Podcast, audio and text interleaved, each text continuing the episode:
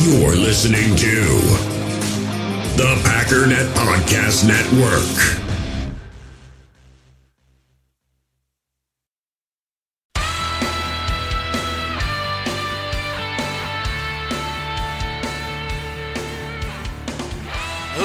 Ladies and gentlemen, welcome once again to the Packernet Podcast. I am your host and resident fanalist, as always, Ryan Schlip. Check us out online, packernet.com. Find me on Twitter, pack underscore daddy. So, a little bit of a mishmash going on today. Obviously, we want to look at the Thursday night game. Um, I want to elaborate a little bit on some of the things I said yesterday. And then I think the meat of it today, what we should do is probably snap count day. Um, as far as big announcements go, very very excited that the Iron Jock hoodies have come in. There is no, I you know, in my younger days, in my uh, well, I don't want to make it sound like I'm a good entrepreneur because I'm not. I suck at it. I've made peace with that. I've decided that I'm somebody that has somewhat of an entrepreneurial spirit, but not an entrepreneurial instinct, which is a really miserable life to have. It's very similar to how I you know, do my podcast and then I always forget to just hit publish. I feel like that's what God did with me when He made me an entrepreneur. He's like, I'm going to give you everything you need, all the passion, drive, and desire. Oops, forgot to make you good at it. But, anyways, one of my many uh, faux pas was I found out that you could like buy liquidation type stuff, and you're buying stuff for dirt cheap because you're buying it in quantity. And a lot of it is shelf pulls. So in other words, the stores, you know, they'll either stop selling an item, so they got to pull it off a shelf, and then some stores they actually just throw it in the garbage. Or other places they sell them to these big auction houses for pennies on the dollar. Anyways, I bought a bunch of that. Now I'm not saying it couldn't have been successful had I actually done the work get an eBay account, sell things one by one, hustle it, whatever. But that was too much work. I decided I want to sell it all at once. So I just bought a. Bottom line is, I got these big giant shipments in. It was a very, very cool feeling that ended very, very poorly. Um, with me losing out on about a thousand dollars, making no money, and my grandmother saying she would she was very close to kicking me out of her house. This was a similar experience, except just very awesome good folks over at Iron Jock sent over just a bunch of these Iron Jock hoodies that I'm going to be giving away to you fine folks. I may be switching it up this week. I'm not sure. If I decide not to switch it up, it's going to be the same thing. Pick the Iron Jock player of the game, giving away two hoodies. I will say though, set aside one for myself, and it's. I was very nervous that it was going to be garbage. It is not garbage and it's very similar to a another advertiser that will remain unnamed because they are not a current advertiser. But it's one of those things where as soon as you touch it, it's like, yeah, this is just different, man. It's not, you know how there's always that joke about, you know, high-end clothing. It's basically garbage clothing just with a different tag on it. And legitimately that's how it feels because I've had some nice clothes and I'm sure there's something in there that's a little bit different, but at the end of the day it just feels like a shirt. This is not that exact same experience where I touch it, I'm like, ooh. And it's not just like, ooh, it's soft, because I get that like at Christmas every year. And I love it, by the way, because I'm very weird about my shirts and how they feel. And about 60% of the shirts I have, I basically refuse to have them, and are, they're just in my closet in case of emergency, which unfortunately comes up a lot. Emergency being I didn't do laundry and I need a shirt, and dang it, I'm going to have to wear this dumb thing. So when I get a shirt that's comfortable, it's nice. But it, it's not just that. Does anybody uh, do you do you know what I'm forget it. It's fine. I'm just saying they're crazy, man. It's like soft, but it like feels different and it's I mean, I put a, a hoodie on yesterday, summertime over my shirt and it wasn't even hot. I just walked around the house. It was so like breathable and soft and I don't know. But I'm giving them away. I'm excited. I'm going to be shipping uh, two of these out hopefully today to our two winners for last week and I couldn't be more excited. You have to make sure that you are hey, spilling coffee on myself this morning. That's a first for the Packernet podcast. I am glad that was lukewarm. Oh, feeling awake though. Wow. Endorphins and whatnot. Man, I uh, a little ashamed to say I'm happy that happened weird combination of like cold medicine, being up early, caffeine, and then just like a, a blast of adrenaline. I should bottle that up in a pill. What are we talking about right now? Oh, make sure you're in the Facebook group so that you can participate, and or the Facebook page so you can participate in these giveaways. um, because I got to get these things out of my house. I don't know if you know what it's like to have like $2,500 worth of merchandise sent to your house. It's a great feeling. It's probably the closest I'll ever come to a uh, rap video in my life, except maybe a couple nights in college. But yeah, you know what I got to do.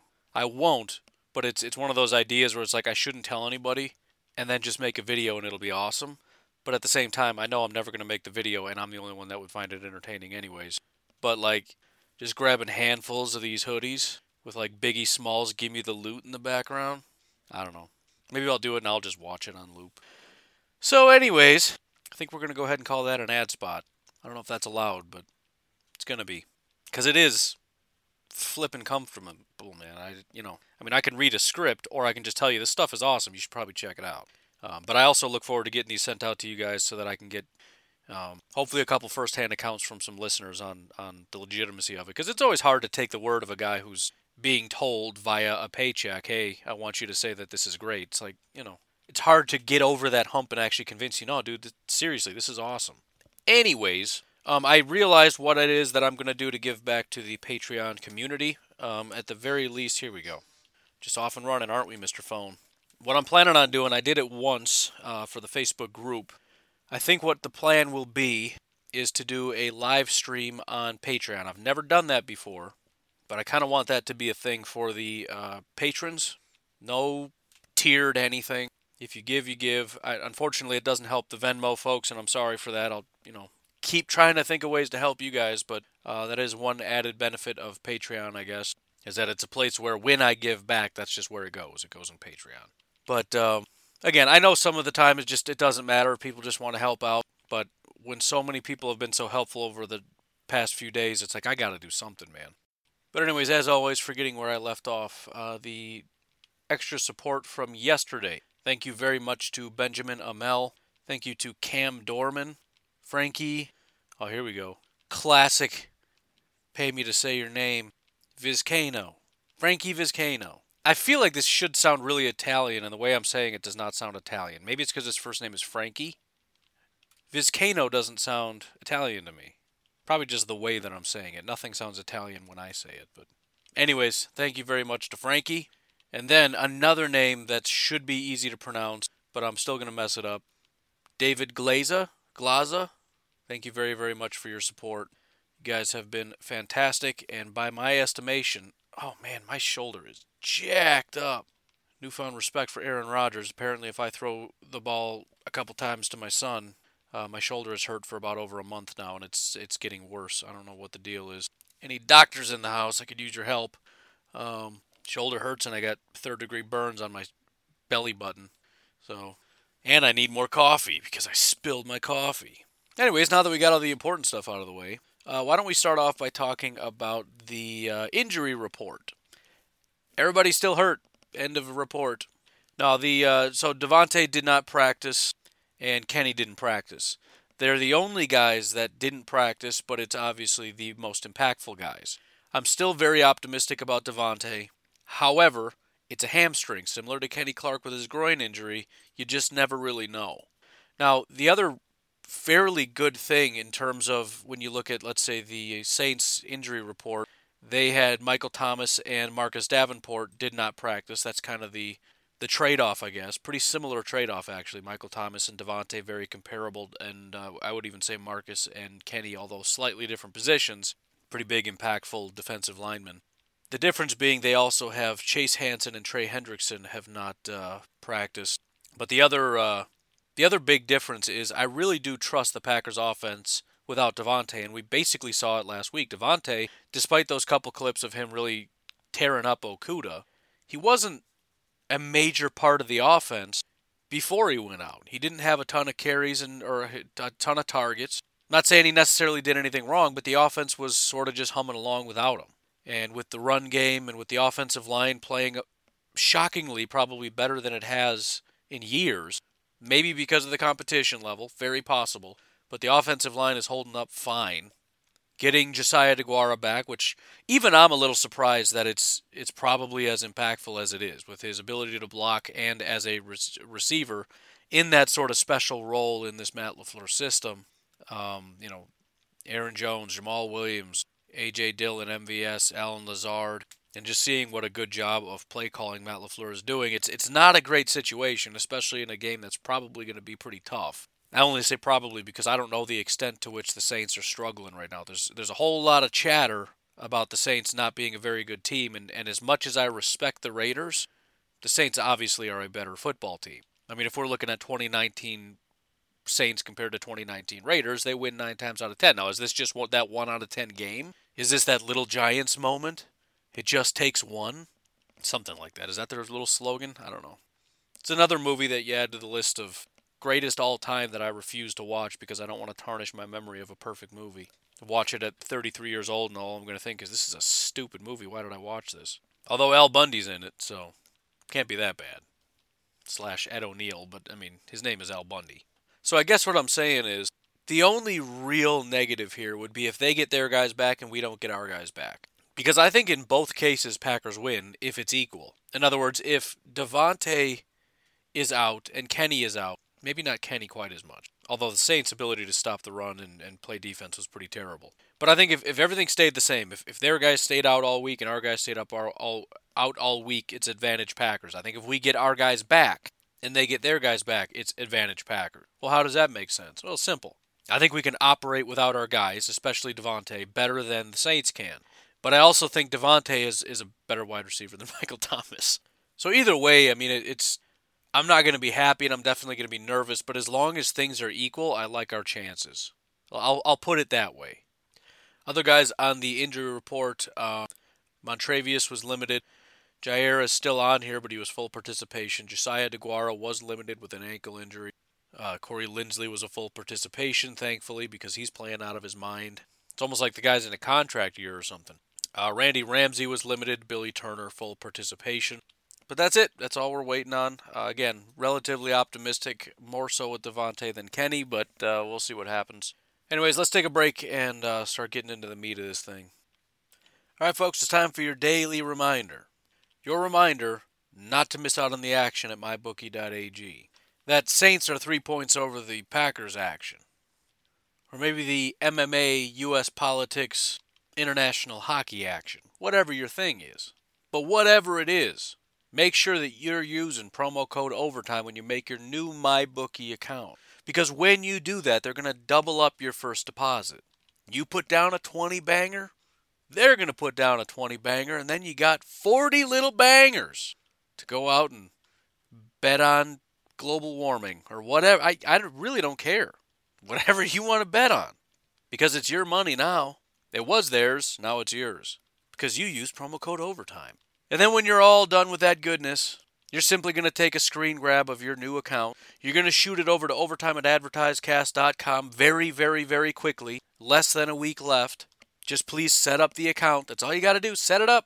Put down something. Set up the account. Send it to overtime at advertisecast.com. That's advertisecast.com. And you're going to be entered into a $500 giveaway. Please don't miss out on that. Check out mybookie.ag. We all have smartphones, and we all know they're pretty amazing, but they also can be amazingly distracting, especially when we're around other people.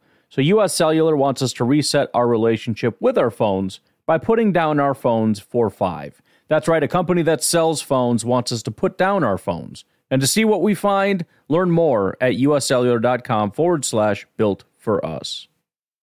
In the hobby, it's not easy being a fan of ripping packs or repacks. We get all hyped up thinking we're going to get some high value Jordan Love card, but with zero transparency on available cards and hit rates, it's all just a shot in the dark. Until now. Introducing slab packs from arenaclub.com, the only repack that provides real value, a complete view on all possible cards, and clear hit rates for each one. Now, when I buy slab packs on Arena Club, it finally feels like I know what I'm getting. And honestly, the best thing for me and my son is the fact that we're kind of novices into this. When I walk into a card shop with my son and a card says it costs $40, kind of just taking his word for it that that's a good value. So I appreciate the transparency on grading, as well as just getting excited about seeing what you could potentially get. Right now, you can get 10% off your first purchase by going to arenaclub.com slash packdaddy. Wow, that's crazy offer. 10% off a $400 slab pack. That's 40 bucks right there. Anyways, that's arenaclub.com slash packdaddy for 10% off your first purchase.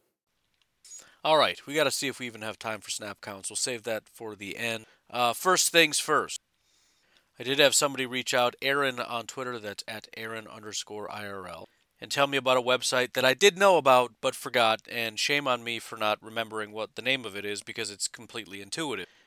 HeadCoachRanking.com. Now, the problem I've always had with this site is I have no idea if there's any value to this website whatsoever. When I talk about hard stats versus subjectivity, this is almost entirely subjectivity. You know, they're they're ranking things like play call, which a lot of the time I'm assuming is going to come down to whether it was effective or not, which a lot of the time is not based on whether or not it was a good play call. And based on what fans say about whether or not it's a good play call or not, it's pretty useless. Now, sometimes you can say it's pretty obvious, but other times probably not. And how do you. But the bottom line is for those of you interested, there is a uh, website called headcoachranking.com. It's at least a decent place to start. I have no idea whether there's any value to this whatsoever. I really don't. But if you're interested, it's a thing. They don't have their 2020 rankings up yet, which is another not great thing for their site because it's your the entire purpose of your site. We're almost three weeks into this thing and you don't have 2020 up yet. But again, it exists. Check it out.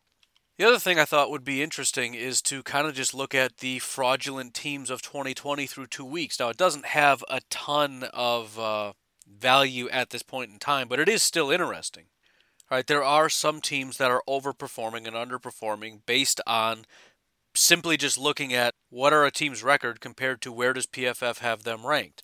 Most teams are kind of right where they need to be. The uh, let's see, the one, two, three, four, five, six, seven. The bottom eight teams in the NFL are 0 and 2. Top three teams are 2 and 0. Top seven minus one. So, anyways, pretty basic concept, and that's something we can track through uh, as time goes on. But teams that are somewhat fraudulent so far, and again, the, the question is why are they fraudulent? And that's, I guess, for you to determine. I can give my two cents, but I'm I'm not a uh, not a podcaster for these teams. But number one would be the Arizona Cardinals. They're 2 and 0. PFF has them ranked 24th. They're not really good at any one particular category. Now, this is what I've been talking about since last year. I'm not a believer in the Arizona Cardinals. I'm not a believer in Kyler Murray, and a lot of that comes from PFF. And I think a lot of people push back on that largely because of fantasy football. No, I don't. I watched him. You watched him what? You mean you watched him run? Because he's graded out fantastic as a runner. And no question that's going to be hard to account for. But against San Francisco, that great win over the 49ers, he was 26 of 40, 230 yards, 5.8 yards per attempt, which is extremely low. 230 yards might be impressive to some people, but probably because you threw it 40 times. One touchdown, one interception. On the season so far, he is uh, 52 of 78, 516 yards, 6.6 yards per attempt, two touchdowns, two interceptions. Says he's not proven to be a Hall of Fame quarterback.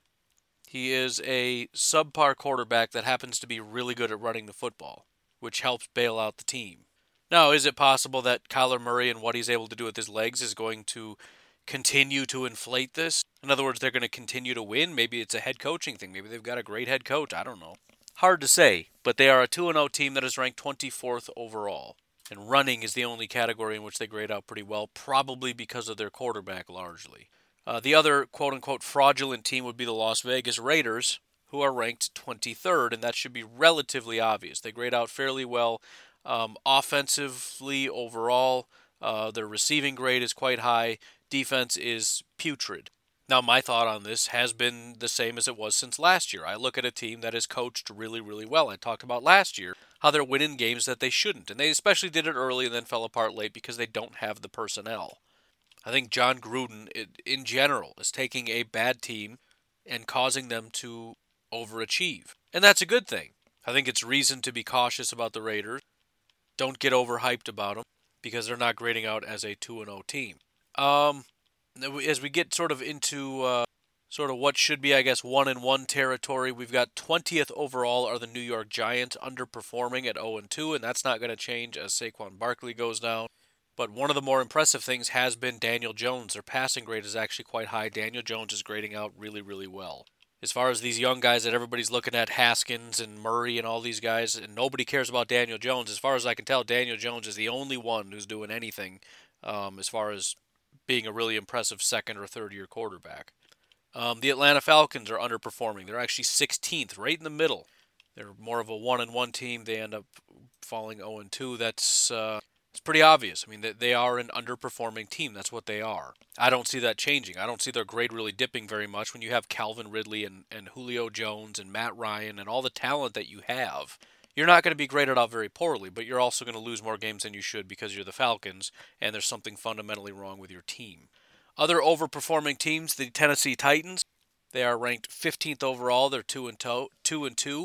And then one that uh, I think is extremely important to pay attention to is the Kansas City Chiefs, currently ranked 14th. Everybody sees them as one of the best teams in football.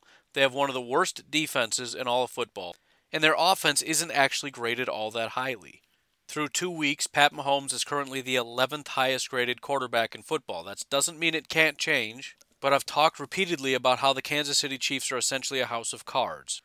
There's not much there. You've got Tyreek, you've got Kelce, You've got an okay offensive line. You've got an elite quarterback. It's similar to the Seattle Seahawks. They're never going to completely fall apart because they have Russell. Similar to what we saw with the Packers for years. They got a lot of problems, but you know, Aaron Rodgers. If Pat Mahomes does not get better, this team is not going to be anywhere near the uh, conversation when you've got Baltimore rolling the way that they are. I swear that thing goes off every 30 seconds. In my opinion, right now, Baltimore is the clear favorite. That was passing grade, by the way. If you change it to overall offensive grade, uh, probably because of what he. Well, I don't know why. He goes up to eighth. Excuse me, seventh. Whatever. Doesn't matter. Bottom line is, it's not good enough. You can't have the worst defense in football be the 11th best quarterback and do what you do. And despite all the, the highlight reels that come out every five seconds about a, a Pat Mahomes throw, the fact of the matter is, as we've seen, we have Aaron Rodgers highlights, we have uh, Russell Wilson highlights, We've got even Trubisky highlights and Sam Darnold highlights. Everybody has that one throw where they're running and they throw off their back foot and they make a great throw. There's just a lot of quarterbacks that can do that. Kyler Murray can do it. It doesn't make him a good quarterback. Tom Brady's one of the few quarterbacks that can't do that. By the way, Tom Brady still wins, so it, it, there's more to football than scrambling and you know no look passes and all. I mean, he's. I feel like Pat Mahomes if he continues to regress, and I, you know, again, it's two weeks. He may just pop off and just go nuts and all this stuff. He's in Odell Beckham territory. He's the guy that has these really flashy catches that also happens to be really talented. That everybody says is a generational. He's the greatest ever. And he starts to regress, and nobody notices because he's Odell Beckham. He's the greatest. Did you see his his warm ups before uh, a game? Oh my goodness, look at his warm ups. Oh my goodness, look at him in practice, not looking and throwing it to his left, and he completes it. Oh my goodness. This isn't the Harlem Globetrotters, dude.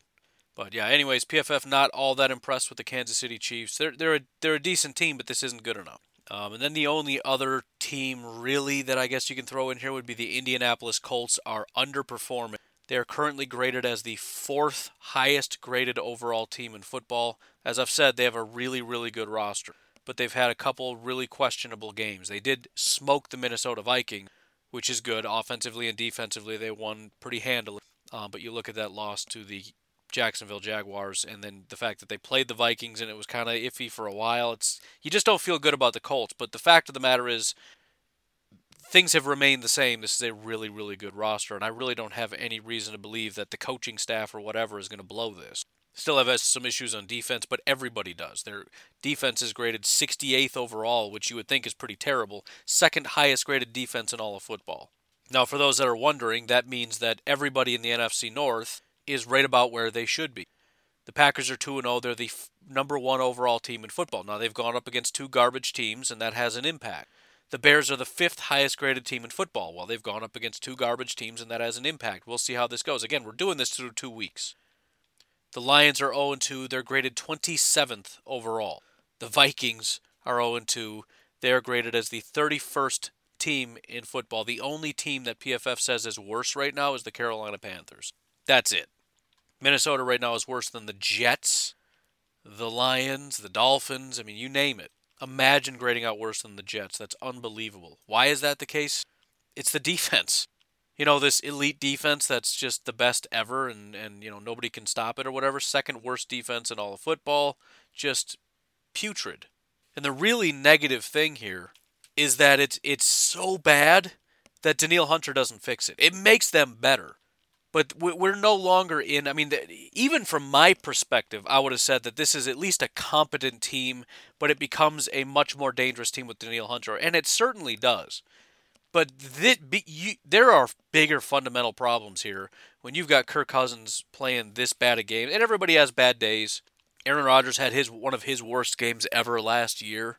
He obviously bounced back. Kirk Cousins had a really, I think he had some of the worst games he ever played against the Packers last year. He obviously bounced back. I'm not saying he's not going to bounce back, but again, the point is, Danielle Hunter doesn't fix this. Danielle Hunter is not going to fix the fact that you're 27th in coverage. It might help a little bit if there's a little bit of pressure, but he's not going to fix that. You're 27th in pass rush. He'll bring you up a little bit. He doesn't solve the problem entirely. You're 31st in run defense. How is Danielle going to fix that? Actually, I'm going to tell you what we're going to do because I'm enjoying this so much. We're going to pivot a little bit. I completely lied. Um, I want to look at the NFC North through two weeks because I'm I'm thoroughly enjoying this. And there are some people, uh, like a, couple Bears and whatnot, that need some respect. It's not just going to be a trash the uh, the NFC North segment. It's a uh, where are we at segment.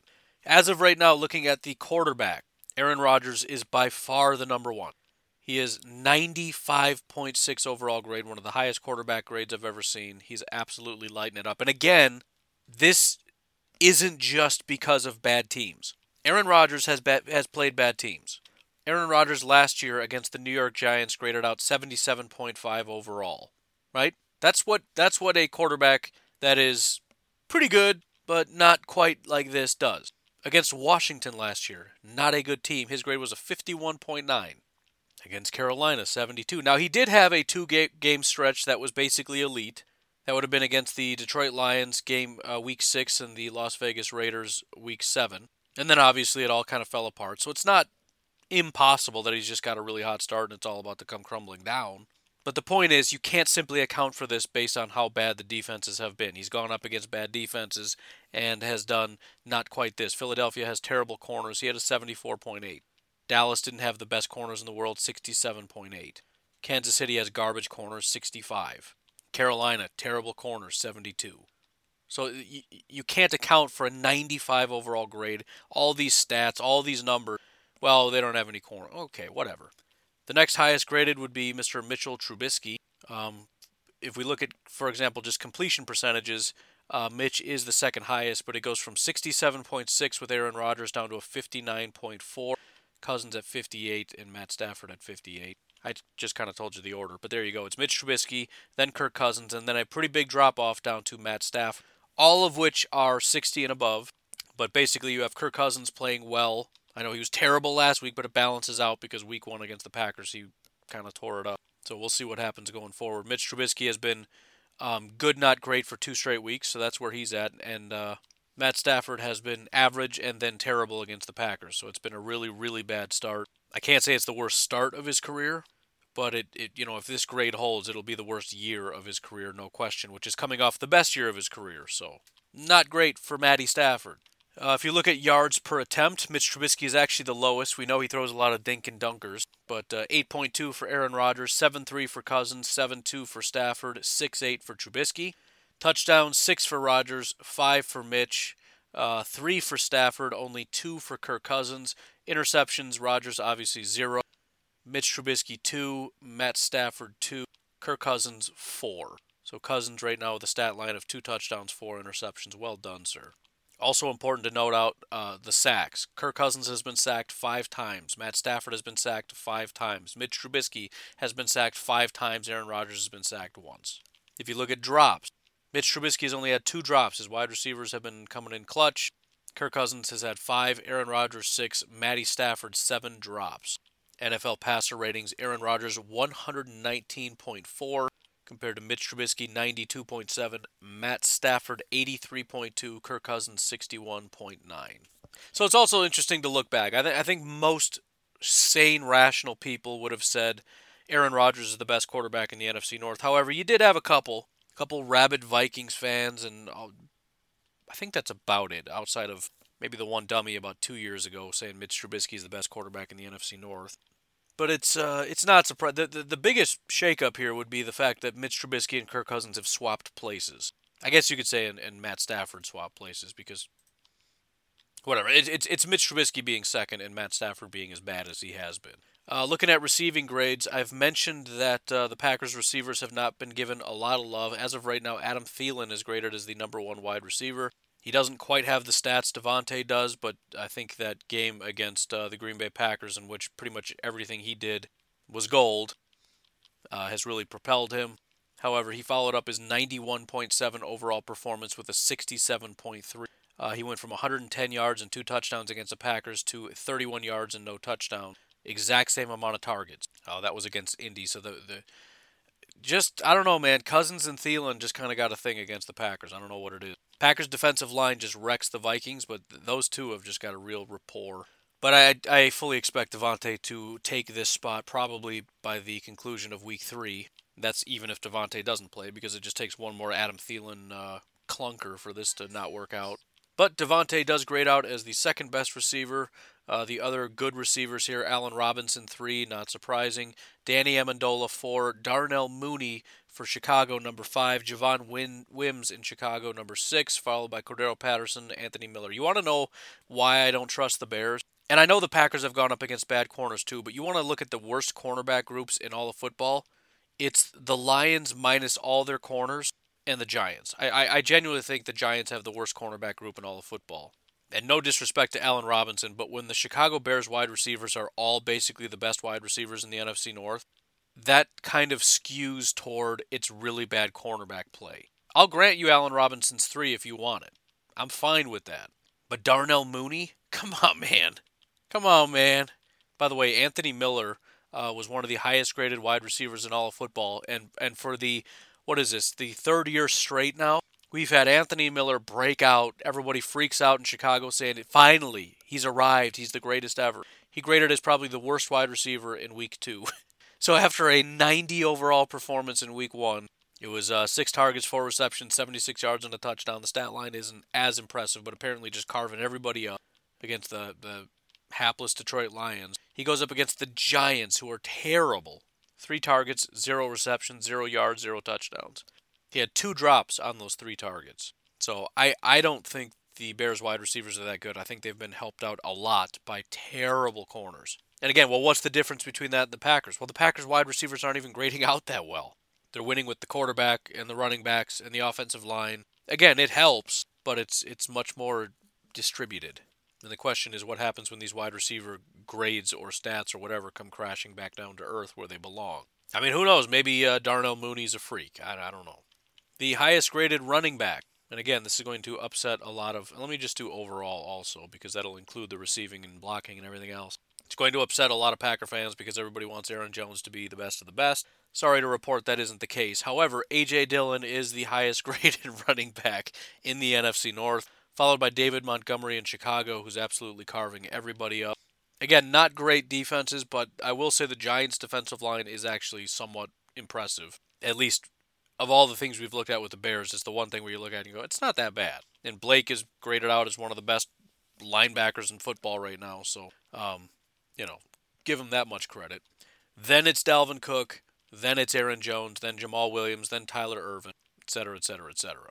Now, if we're looking at stats, Aaron Jones, 234 yards. Second place is David Montgomery with 146. It's not even close.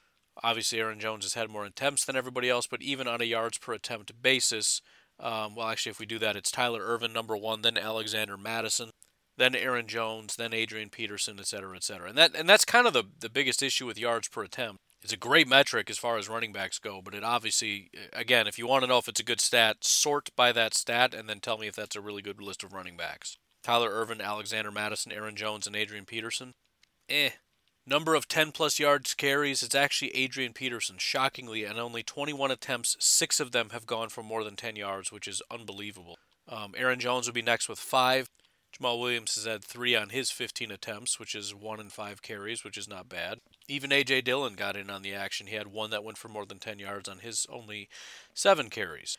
Yards after contact is uh, it's basically a Green Bay Packers stat. Yards after contact per attempt. Aaron Jones, 4.53 yards per attempt. A lot of that comes on his 75 yard scamper. Um, not surprisingly, the other guy, A.J. Dillon, is number two, 3.71 yards uh, per attempt after contact per attempt. Then David Montgomery, then Jamaal Williams. So three out of the top four guys after contact are Green Bay Packers. Uh, the longest carry, obviously, was Aaron Jones. The second longest was Adrian Peterson for 25, so it's not even close. Avoided tackles. Um, Aaron Jones, Dalvin Cook, and David Montgomery all have six avoided tackles. The real impressive stat here, though, is, is A.J. Dillon. Again, Aaron Jones, six avoided tackles on 37 carries. A.J. Dillon has five avoided tackles on seven carries. You want to know why he's graded so high? You have an avoided tackle basically once per carry. That's ridiculous. Um, Aaron Jones with the only listed fumble of the group. I'll be honest, I don't even remember that happening. Um, another really amazing stat, which I, I bet I wonder if he's number one in the NFL. He's not. Obviously, limited carries and whatnot, but when we look at elusiveness rating, which is missed tackles forced divided by designed run attempts plus receptions times yards after contact per attempt times 100 whatever. It's it's the way they say it is uh, elusiveness rating distills the success and impact of a runner with the ball independently of the blocking in front of him by looking at how hard he was to bring down. Just sounds like an aj dillon stat doesn't it? So right now uh, tyler ervin ryan nall cj ham jamal agnew all have elusiveness grades of zero. Which is somewhat expected for a guy like tyler. He's a really kind of elusive in, as far as being really quick and, and running away from people, but he's not exactly a uh, hard to bring down kind of guy. Adrian Peterson, shockingly, is the next lowest with 8.3. Then Tarik Cohen, 12.2. Kerryon Johnson, 16.4. All these guys, as you can tell, are pretty small guys, right? Jamaal Williams, surprisingly, is next, uh, seventh. He has an elusiveness rating of 43. Dalvin Cook with 50. DeAndre Swift 53 and, and the number is sort of uh, arbitrary but it just I just want to I want to say the number because the jump from the number 2 up to the number 1 is ridiculous. That's the only reason I'm reading it. DeAndre Swift 53, Alexander Mattison is 4th with 76. Uh, David Montgomery is third with an elusiveness rating of 84. Aaron Jones is number two with an elusiveness rating of 86. A.J. Dillon is number one with an elusiveness rating of 265 0.3. That is stupid. So, I mean, you know that when you draft a guy like A.J. Dillon, he's going to be hard to bring down, and uh, PFF has a metric for hard to bring down, and he broke the metric. Um, looking at offensive line now, um, overall grade, I'm just going to do all offensive line. I'm not going to do tackle, guard, center. But uh, offensive linemen that are graded out as good overall, starting at number, there are 11 of them, starting at 11, working my way up. Charles Leno with Chicago, tackle. Jon Runyan, guard for Green Bay. Bobby Massie, tackle for Chicago. Riley Reiff, tackle for Minnesota. Rick Wagner, tackle for Green Bay, is seventh. Taylor Decker, tackle for Detroit, is sixth. Lane Taylor, guard for uh, Green Bay, obviously on IR now, unfortunately, is fifth. Brian O'Neill, tackle for the Minnesota Vikings, our first 80 overall. David Bakhtiari is third um, at a basically elite grade, 87.6. Frank Ragnow, the center for Detroit, is second at 89.1, and number one overall is Corey Linsley with a 92.1 overall. If we look at pass blocking, this is where the Green Bay Packers shine. If we look at the top five pass blockers, from 5 to 1, it's Jon Runyan, Corey Linsley, David Bakhtiari, Charles Leno with Chicago, and then Elgton Jenkins, number one overall. Lucas Patrick is actually not far behind. He's tied for seventh. He has a 79.7 overall grade, which would essentially be very good. The only guys that are uh, so far pretty terrible Dru Samia with Minnesota, Pat Elflein with Minnesota, Dakota Dozier with Minnesota, uh, James Daniels with Chicago, Oday Aboushi with uh, Detroit, um, Cody Whitehair with Chicago, Joe Dahl with Detroit. Which I again I don't understand the Cody Whitehair, James Daniels things. These are guys that in their first years were phenomenal, somehow just became terrible. I don't know how that happened, but the Packers are dominant here. And then finally, run blocking. Obviously, there's less impressive run blockers than pass blockers in the NFL because that's how it's designed. And if this was the Green Bay Packers of old, you would see pretty similar in terms of pass blocking, but there would be no Packers at the top of this run blocking list. That is not the 2020 Green Bay Packers situation of the guys that are 70 and above. Number 8 overall, Pat Elflein. Number 7, Rick Wagner. Number 6, Lane Taylor, again, unfortunately on IR. Tyrell Crosby for Detroit. Then we get up into the 80s. Brian O'Neill with Minnesota. David Bakhtiari for Green Bay. Frank Ragnow, number 2 overall. And the number 1 is Corey Linsley with a 91.7 overall grade. So we have the best pass blocker in football in Elgton Jenkins, the best run blocker in football in Corey Linsley. I shouldn't say in football, in the NFC North, possibly in foot. I think Corey is number one in all of football. Elgton Jenkins is actually the fourth highest graded pass blocker behind uh, Matt Feiler in uh, Pittsburgh, Ronnie Stanley for Baltimore, and Ali Marpet at Tam- in Tampa Bay. Looking at straight up sacks, uh, we could look at guys who haven't given any up, but that's most of the NFL. The guys that have, um, none of them are Green Bay Packers. Bobby Massie, Dakota Dozier, Cody Whitehair, Pat Elflein, Jonah Jackson, Tyrell Crosby, Dru Samia, Brian O'Neill have all given up sacks. If we look at pressures, uh, let's look at the guys who have given up zero pressures in the NFL right now. Obviously, some of these guys have not played very much, like Yosh Nijman. Kudos. Um, Matt Nelson, Alex Bars. The guys that have played at least some snaps Elgton Jenkins, zero pressures. Garrett Bradbury, Jon Runyan, Corey Linsley, Lane Taylor, Riley Reiff. Again, mostly Packers and a couple others spring, sprinkled in. Mr. David Bakhtiari, um, left tackle for the Green Bay Packers, has given up one pressure this year. The Packer that has given up the most pressures is Lucas Patrick. Actually, I should say Lucas Patrick and Rick Wagner have given up two. They are tied for 13th on this list. This is just the NFC North. You've got uh, four guys that have given up five pressures, four guys that have given up four, uh, four guys that have given up three. So the Green Bay Packers, the worst of the worst, have given up two pressures this season. Neither of neither of them have given up a single sack or hit. In fact, no Green Bay Packer has given up a single sack or hit. All of them have come down as hurries, um, either one or two hurries or zero. That's that's the Green Bay Packers offensive line so far. So fantastic start. Not surprisingly, when we look at their pass blocking efficiency rankings, the Green Bay Packers are number one, followed by Detroit, Chicago, and then Minnesota. I don't really think any of that's surprising. I probably would have swapped Detroit and Chicago. Oh no, what am I talking about? I would not have done that. Green Bay, Detroit, then Chicago, then Minnesota. Yeah, that's that's exactly what I thought it would have been.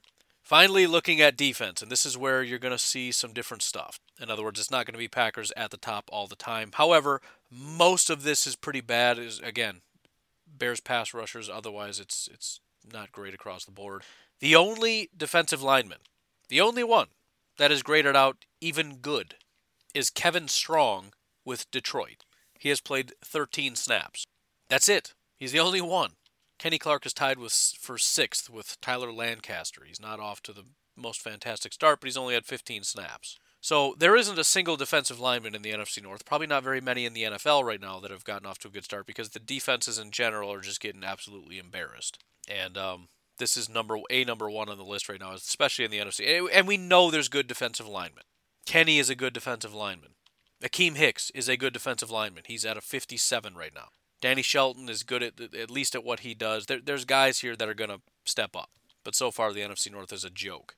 Pass rush, um, at least in terms of grades, it's the Chicago Bears show. Robert Quinn is a 91.5 overall grade. Khalil Mack has a 90.1. Now we know Za'Darius and Rashan are not doing terribly, but again, the grades are not that fantastic. PFF is not that impressed, especially when you factor in run grades. Remember, that's a part of this.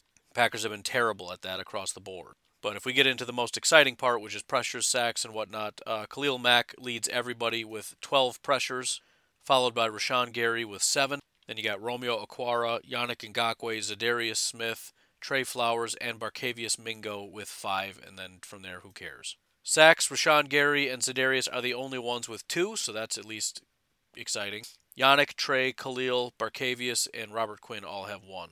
Pressure percentage, which is my favorite metric, currently Khalil Mack is sitting at uh, about 15, 14.8, meaning he's doing wonderfully. Rashan Gary, I mentioned, is higher than that, 15.6. Really, nobody else that's all that impressive. Looking at linebackers, every single person is terrible with the exception of Krys Barnes.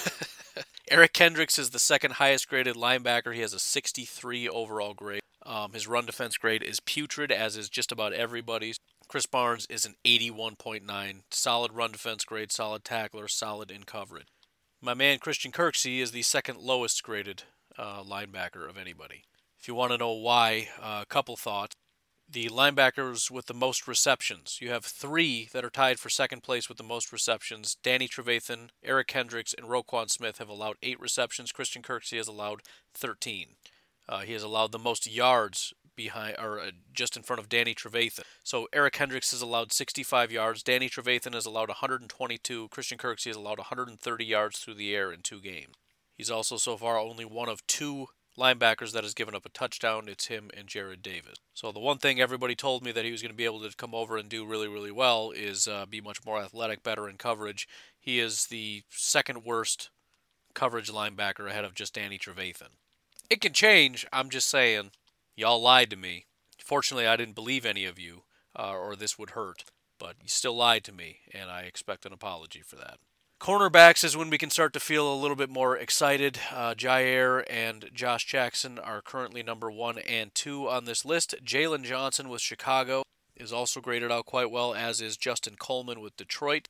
After that, nobody. Yes, that includes your garbage Chicago Bears corner. I know Kyle Fuller's technically next, but he doesn't grade out all that well. And I'm tired of you guys lying about how good he is. Um, as far as really bad corners, the Packers just aren't on the list. Mike Hughes, Jeff Gladney, Desmond Trufant, Tony McRae, Holton Hill, Jeff Okudah. Again, I, I fully understand it's only week two and things are going to change, but, you know, not great considering some of the names on this really bad list. Mike Hughes, Vikings fans were really excited about. Jeff Gladney was literally the one guy, the one corner from Minnesota in week one that wasn't terrible, and he's already, after week two disaster, one of the worst corners in the NFC North. Desmond Trufant is the one guy that I, I said could make a big difference because if, if if Okudah can be a really good corner and Desmond Trufant doesn't completely fall off because he's decent in Atlanta, this could be a decent group. Desmond Trufant and Jeff Okudah are two of the worst cornerbacks in football right now. And then of course there's Holton Hill in Minnesota, who's another guy that Vikings fans kind of liked. He's been terrible. Only two weeks, but it's a really bad sign so far. And finally, safeties, um, another real big shocker here, but the only guy, and he's small sample size, but the only guy that's not graded out pretty poorly is Vernon Scott. the second highest graded safety is Will Redmond, 67.1, Vernon Scott, 80.1. But it's been pretty bad for the Green Bay Packers so far. Um, shockingly, as bad as Adrian Amos and Darnell Savage have been, they're not the worst.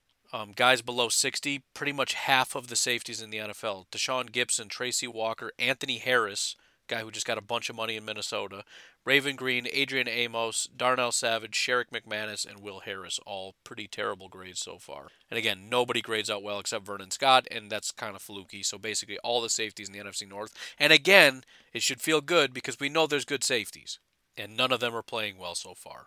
I guess for fun, special teams, um, Packers not doing well special teams wise. The highest graded special teams player in the NFC North is Ka'dar Hollman. He is 17th overall. We have to go all the way down to 17 to get one. You got Cole Kmet, Chris Boyd, Josh Metellus, Sherrick McManus, blah, blah, blah, blah, blah, blah, blah, blah, all the way down the list. The worst Green Bay Packers on special teams, J.K. Scott, and this this is not his punting grade. Apparently, he was out there for some other stuff, which is really weird. Well, there's field goal kicking, but he had four snaps on punt coverage. I don't I guess it was his ability to tackle down the field. I don't know. It doesn't matter. But then Yosh Nijman, Rick uh, Wagner were the next worst. So the Packers special teamers are all sitting at the bottom. However, when we go to field goal kicking, it's Mason Crosby and a bunch of nobody. Mason is the highest graded of anybody. Uh, Mason is four for four on field goals. Dan Bailey in Minnesota is two for two. Cairo Santos three of four in Chicago. Matt Prater three of five in Detroit. Matt Prater currently 0 for 2 on 50 yard kicks. Cairo Santos 0 for 1. The NFC North is 0 for 3 on 50 plus yard kicks so far. Kickoff grades, which actually is a thing, it's Mason Crosby is the number one, followed by a bunch of guys that suck. Then we have punting grades, which J.K. Scott is uh, doing very, very well. Unfortunately, one of only two punters that's graded out higher happens to be in the NFC North. Jack Fox for Detroit is uh, kind of tearing it up a little bit. He has 489 hang time. His longest was a 67 yard punt. His net is 51.3 yards. Just ridiculous, and I cannot wait for that to fall off because I hate him.